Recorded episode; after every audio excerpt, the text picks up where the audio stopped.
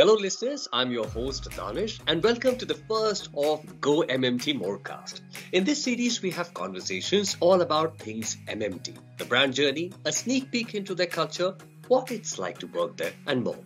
Our guest today needs no introduction. He's the man behind MMTN, Deep Kalra.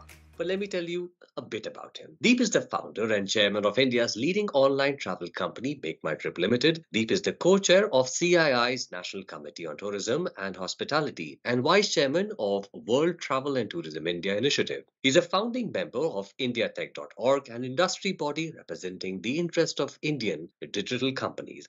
Deep is on the board of TiE NCR chapter and served as president from 2013 to 16. He is also one of the founding members of Ashoka University and serves on the governing body and board. Deep serves on the board of GMDA, which is Gurgaon's Metropolitan Development Authority. A believer in citizens' effort, he's a founding member of I Am Gurgaon, an NGO focused on improving quality of life in Gurgaon.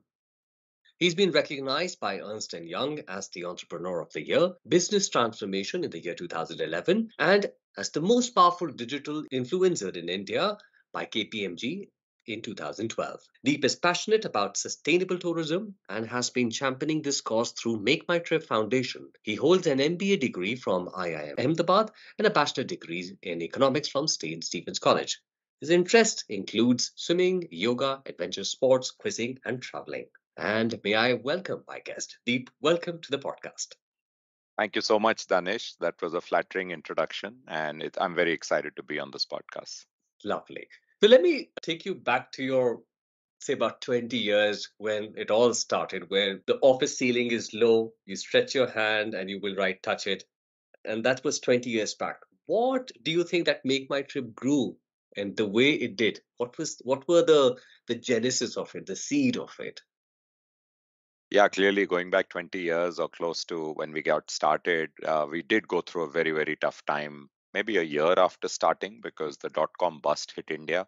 We started in 2000. So 2001 was what I call the triple whammy. So dot com bust hit India, which meant that nothing with dot com associated with it was getting funded. In fact, so much so our investors wanted to take back their investment in the company. Mm-hmm. At the same point of time, some of you will remember, but 9 11, which really hmm. changed mm. the world from a travel point of view and definitely a perception of terror point of view forever. So for the longest time, people didn't want to get onto a plane, particularly in the US. And that's where our entire business was. Our entire business was at that point of time non-resident Indians flying mm. from or traveling from the US, coming back to India to meet their family, etc. And thirdly was the SARS epidemic, which interestingly is the mm. forefather of the COVID uh, virus. So interestingly, mm. the first SARS epidemic which largely impacted uh, Far East. But then we had large proportion of our customers who actually flew over the Pacific, those from the west coast of US. So we were impacted really badly. So we shrunk back, bought back, gave back the investment, whatever we could, did a distress buyout of our investors. It was an entirely management held company. And obviously, we had very, very little cash. So we had to shrink back in every way, cut a lot of costs. A lot of people left. So luckily, no layoffs then. We were a team of about 42. And overnight, we went to just about half that size. We shrunk to about 24. And, and frankly, we cut all kinds of costs. I think what's really worked, if I just do a fast forward to today, and if I was to really reflect on the reasons I would say the first one over these two decades, and even if I break it up into two chapters, Danish. So the first chapter would take us to IPO in 2010, and mm. then another decade or so now. So mm. I think a steadfast focus on customer that has never gone. And I'll mm. give you a quick incident. Like early on, when we didn't have money, but let's say something went wrong with the customer's journey or the ticket or whatever, and these things do happen in travel because mm-hmm. we are not in charge of the entire process and they happen every now and then even then we would like to make it up now we didn't have cash to give and these tickets were typically about a thousand dollars one way but mm. we would give coupons and we would tell people on your next ticket or next booking with us you'll get $50 off so even when we didn't have cash in our pocket now thankfully we done well enough so the the focus on customer satisfaction customer delight mm. i think has been unwavering and right mm. from the top so i think mm. that's important the second, and I think this is something which I tell all young entrepreneurs out there and even young career professionals, I think the most underrated quality is that of resilience. Mm. Too many people give up too early.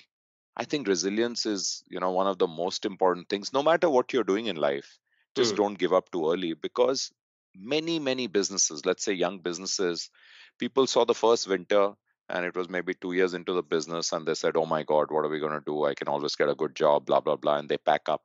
Who mm. knows what would have happened? And I know so many cases. Make My Trip is one of them we could have mm-hmm. packed up and sold between that 2001 to 2005 period we were really in tough times mm-hmm. and we did get a couple of offers and we actually went into that meeting saying if they reach a certain point and that certain kind of offer number at that point was a modest 10 million dollars we would have sold wow. the company uh, i'm grateful that they didn't go beyond seven seven and a half i was relieved that they didn't because i'd uh, spoken to my you know to co-founders at that time saying i'm going into this meeting because we were desperate we had money mm-hmm. only for one or two months didn't want to you know get into a situation where we couldn't pay make payroll or couldn't pay rent etc so i think resilience which comes out of self confidence only if you have that you have to have confidence in what you're doing then you should be resilient because so what if you gave it another quarter or even mm-hmm. another year mm-hmm. at least you would have tried everything and that means you will not have a regret at mm-hmm. the same point of time i think you've also got to be pragmatic so hmm. you can't end up being dogmatic where you're not listening to the market. Like things have gone topsy turvy. So, like what happened in COVID recently. So many yeah. things went topsy turvy. That means be pragmatic. If you have to tweak your business plan, so be it. If you have to tweak your approach to market, so be it. Be ready to do all these things. So, listen to the market, listen to various people, but finally do what you think is right for the business. So, I think pragmatism would be another one Mm. And probably the last one I would really say is be very analytical. So, mm. why I say that? Because in all our businesses, you know, the devil is in the detail and you have to measure everything. So, if you're not measuring stuff, then you'll just go from month to month thinking we're getting better, but you could be pouring in more money.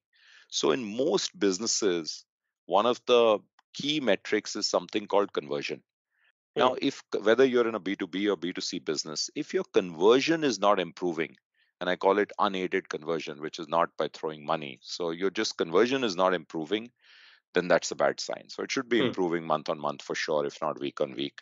Uh, Deep, so MMT is recognized as a great place to work. The industry speaks highly about the culture you know what does mmt uh, and how does mmt get its tribe to vibe? Something which we are very very proud and passionate about which is our culture. And i think it's a very conscious focus on creating this culture and having the right kind of culture. We do nurture it right from the top we try to hire for culture. So whenever i hire i try to look at cultural fit fit for values. I think that's important and then, right from the top, from founders, from leadership team to senior managers, we like it to percolate down. And I think we spend a lot of time on it. There is, it's not lip service. It's not something which we request HR team to do and tick boxes. It's something we genuinely live for because of a fundamental belief. If you have the right culture, it can be that glue which can take you from good to great. Yeah, so it's, it's walk the talk. So you you're making sure that if you're doing it, Absolutely. this will yeah absolutely yeah, right, yeah. Right okay so so you know you've been the poster boy of the indian startup community and you're a source of inspiration for many outside including you know young in entrepreneurs investors professionals they look up to your journey. What, at this stage what does success look like for you? Like if i ask you the deep how do you feel at this point after 20 years of being in the business in doing this for such a long time? Thank you for that. Firstly i feel very happy and satisfied and proud at taking the company where it is today. I think we're in a very good space. We've come out of something, you know, which was really a, a death blow for the travel industry worldwide. COVID, mm. we've come out of that actually stronger. Mm. So it took us two quarters to get our act together, to cut costs, etc., etc., and then we came back with a bang, and we have, you know, reported seven profitable quarters after that so in a row. So i think we've uh, we've tackled that and again i have to give a lot of credit to the passion of people around to the team willing to take make personal sacrifices and that's what i've always seen what is so special about this company is that people don't extrapolate the the problem. They're saying okay what can i do to help one is putting in you know more than 100% but the second is even if a cut is needed which is unheard of in today's time and we have the mm-hmm. money etc but i found my colleagues being the first to raise up their hand and saying hey listen we're happy to take a cut now that's very mm. huge it feels great it feels wonderful because people truly believe in in what they're doing so mm. today for me success is really uh, if i I'm brief about it, I think it's brand love. Yeah, I'm curious too. So brand love is right now, but what about deep in his 30s? Was it the same or was it different? I think I'll have to be, you know, very candid and honest. I think it was slightly different Hmm. because in the 30s, I started the company when I was just about 30. So at that point of time, I think, well, we went through that horrible, tough time in four years. So I think it was survival leading to thrival. So survive and thrive first. That was Hmm. success. If you could survive, that was successful. Then if you could make some money, if you could thrive, that was important. But truly one eye was always on customer pain points and delighting our customers so i think that Hmm. didn't go away and uh, and i think building a company where people are very proud to be working however small it is they walk outside they speak with pride and they say hey listen i'm working for this company Hmm. and so that's important because i think brand love starts at home Right. Okay. So coming back to something which is happening now, that you're a strong believer and propagator of sustainability and green initiative, right? It's your passion. yeah What led to the beginning of MMTF? What what has been the journey like? Yeah, the Make My Trip Foundation, which now has actually grown uh, quite quite well over uh, getting close to a decade now, so very excited about it. So you know, the thought started long back, and actually, I think first 15 years ago is when we first did something towards this, and the thought was very simple. See, travel is one of the most fascinating things in life. I think travel has many, many benefits. Uh, you know, it really helps people become more well rounded, appreciate cultures, appreciate different people, lead to tolerance, which I think the world really needs today. So, travel is much required. Hmm. However, there's one downside of travel, and that's the only downside I feel of travel, which is the carbon footprint and you can't take that away. Not all travel is going to be uh, walking and trekking travel. You will use a vehicle at some point of time. You will use a accommodation outside your house. Or you will consume you know valuable earth's resources etc so there is a Hmm. carbon footprint. And if you take a Hmm. flight it's even more. So we Hmm. understand how that works. So as a market leader i think it's almost our responsibility to try to give back and mitigate that carbon footprint, even if you can't completely neutralize it, which we would love to do. Hmm. So, as long as 15, 16 years ago, we came up with this idea listen, if we could ask for a tiny amount of money, as little as five rupees from our customers when they make a booking, optional, Hmm. and then we could match it with Make My Trip funds or internal funds, then we could you know work with let's say a large ngo who focuses on tree planting and we started work with seva seva mandir which is a wonderful ngo based in udaipur and doing Hmm. work there with the local communities and farmers. So we could make an impact and this did pretty well. So it started then. We're happy to say we've done over 1.1 million trees have been planted with these Wow. efforts thanks That's to thanks to really yeah uh, all of you all our customers as well as the company. Hmm. and then we took it one step further and that realization came from the fact that when you look at some of the most amazing and most beautiful parts of India, Hmm. a lot of them have actually been either denuded of greenery because of too many Hmm. people going or Hmm. overcarriage to these places, overcrowding. We've Hmm. really spoiled them. So, you know, earlier on, I mean, in, in, our, in my parents' generation, it was a treat to go to a Mussoorie, a Nainital, and a Shimla up north Hmm. uh, or a Darjeeling in in Hmm. the east, or uh, you know down south, maybe some some you know even Ooty, etc. Hmm. Today in our time, we realize no one really wants to go there because they're so crowded, and people want to go elsewhere. So we effectively we have spoiled these places, and we've all Hmm. done it. Hmm. So we've got to figure out a way that as we try to recover them, at least the newer places we don't spoil. And the most recent one is Leh Town.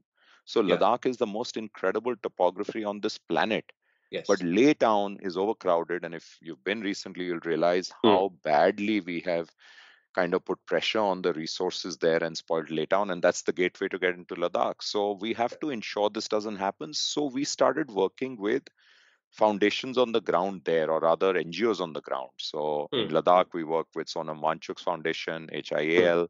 Hmm. In Northeast, we work with WWF on um, some very interesting initiatives like eco eco cafes.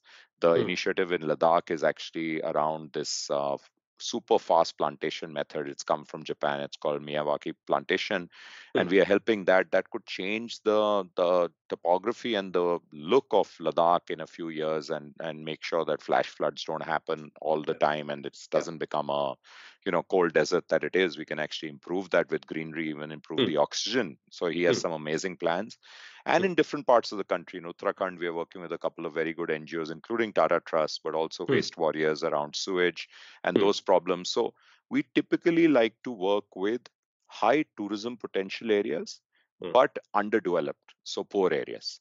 And so that is our kind of intersection where we come in, and we've realized what we are good at is, uh, you know, helping sometimes strategize, but we we're not that great at working on the ground because we're an internet company, but we can definitely yeah. help with funding and then review it from time to time. And we continue to work with Seva Mandir and a few other planting agencies. So that's what we've found, and obviously we can do more. We are also working closely with our accommodation partners, both hotels yeah. and homestays uh-huh. to encourage the use of uh, a lot of greener practices and we are looking at now some kind of scoreboard um, and and a rating which is a true green rating mm. uh, which because now we have consumers who want to choose these places so all things being equal you might have consumers saying hey i'd rather be in someone who's a responsible uh, you know citizen corporate yeah. citizen and i'd rather stay somewhere where they're t- making a better use of uh, water electricity plastic all these things mm. and hmm. again i think we walked the talk we went single use plastic free as a company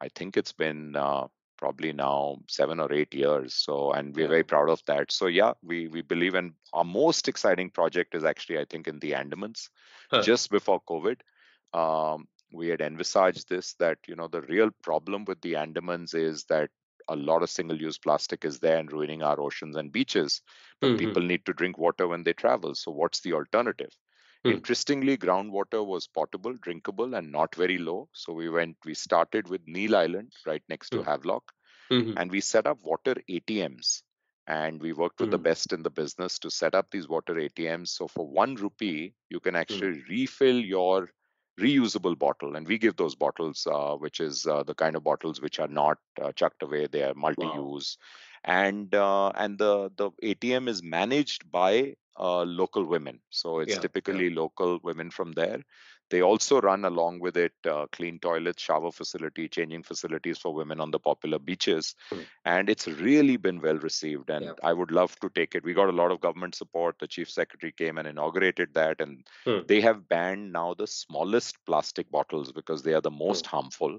Hmm. And we are hopeful that we can take this to Havelock and eventually to Port Blair. I, and you imagine rid, uh, ridding the entire archipelago of all single use plastic. We can be yeah. a game changer there. So, Deep, thank you uh, very much for answering my questions in detail.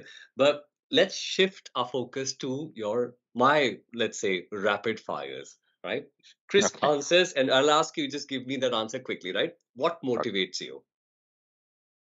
I think the untrodden path the unknown a challenge probably a pursuit of excellence Lovely. And three skills or traits that you look for in an individual? I typically look for own point of view. So I really like people having their point of view who can kind of then hold on to it, which comes out of confidence. Intellectual integrity. I think that's really important. And finally, a sense of humor. and next decade, what does that look like to you? Well, I think the next decade is going to be amazing. Firstly, I think it belongs to India. So it's going to be amazing for India.